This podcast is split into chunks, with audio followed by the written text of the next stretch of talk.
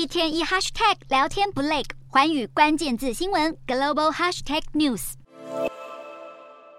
人来人往的街道上，代理辞职的广告看板特别醒目。每年五月，许多日本人会得到所谓的“五月病”。黄金周的结束，加上梅雨季节，让不少人情绪消沉，不想上班上学。这时候，代课辞职的业者就能够迎来一波业绩，因为许多上班族想辞职，但又不好意思面对东家，于是花钱请人帮忙。部分上班族提出辞呈，可能会面临上司冷嘲热讽，或是平时受到权势骚扰，不想再接触高层。根据二零二一年统计，因为辞职衍生的冲突就超过四万件。虽然这种辞职服务并不便宜，平均要价六千台币，但却可以替客户排除许多负面情绪。毕竟光是想上班就足够让人抱怨。这位满腹怨言的小姐或许可以请代客辞职，但提醒您，这项服务有一些限制，例如离职前还没领取的加班费，或是还没拿到的有薪假等等。部分业者还是会要求客户本人跟公司交涉，但对许多上班族来说，代客辞职能够省下情绪劳动，已经足够让自己挥别过去职场，迈向人生下一阶段。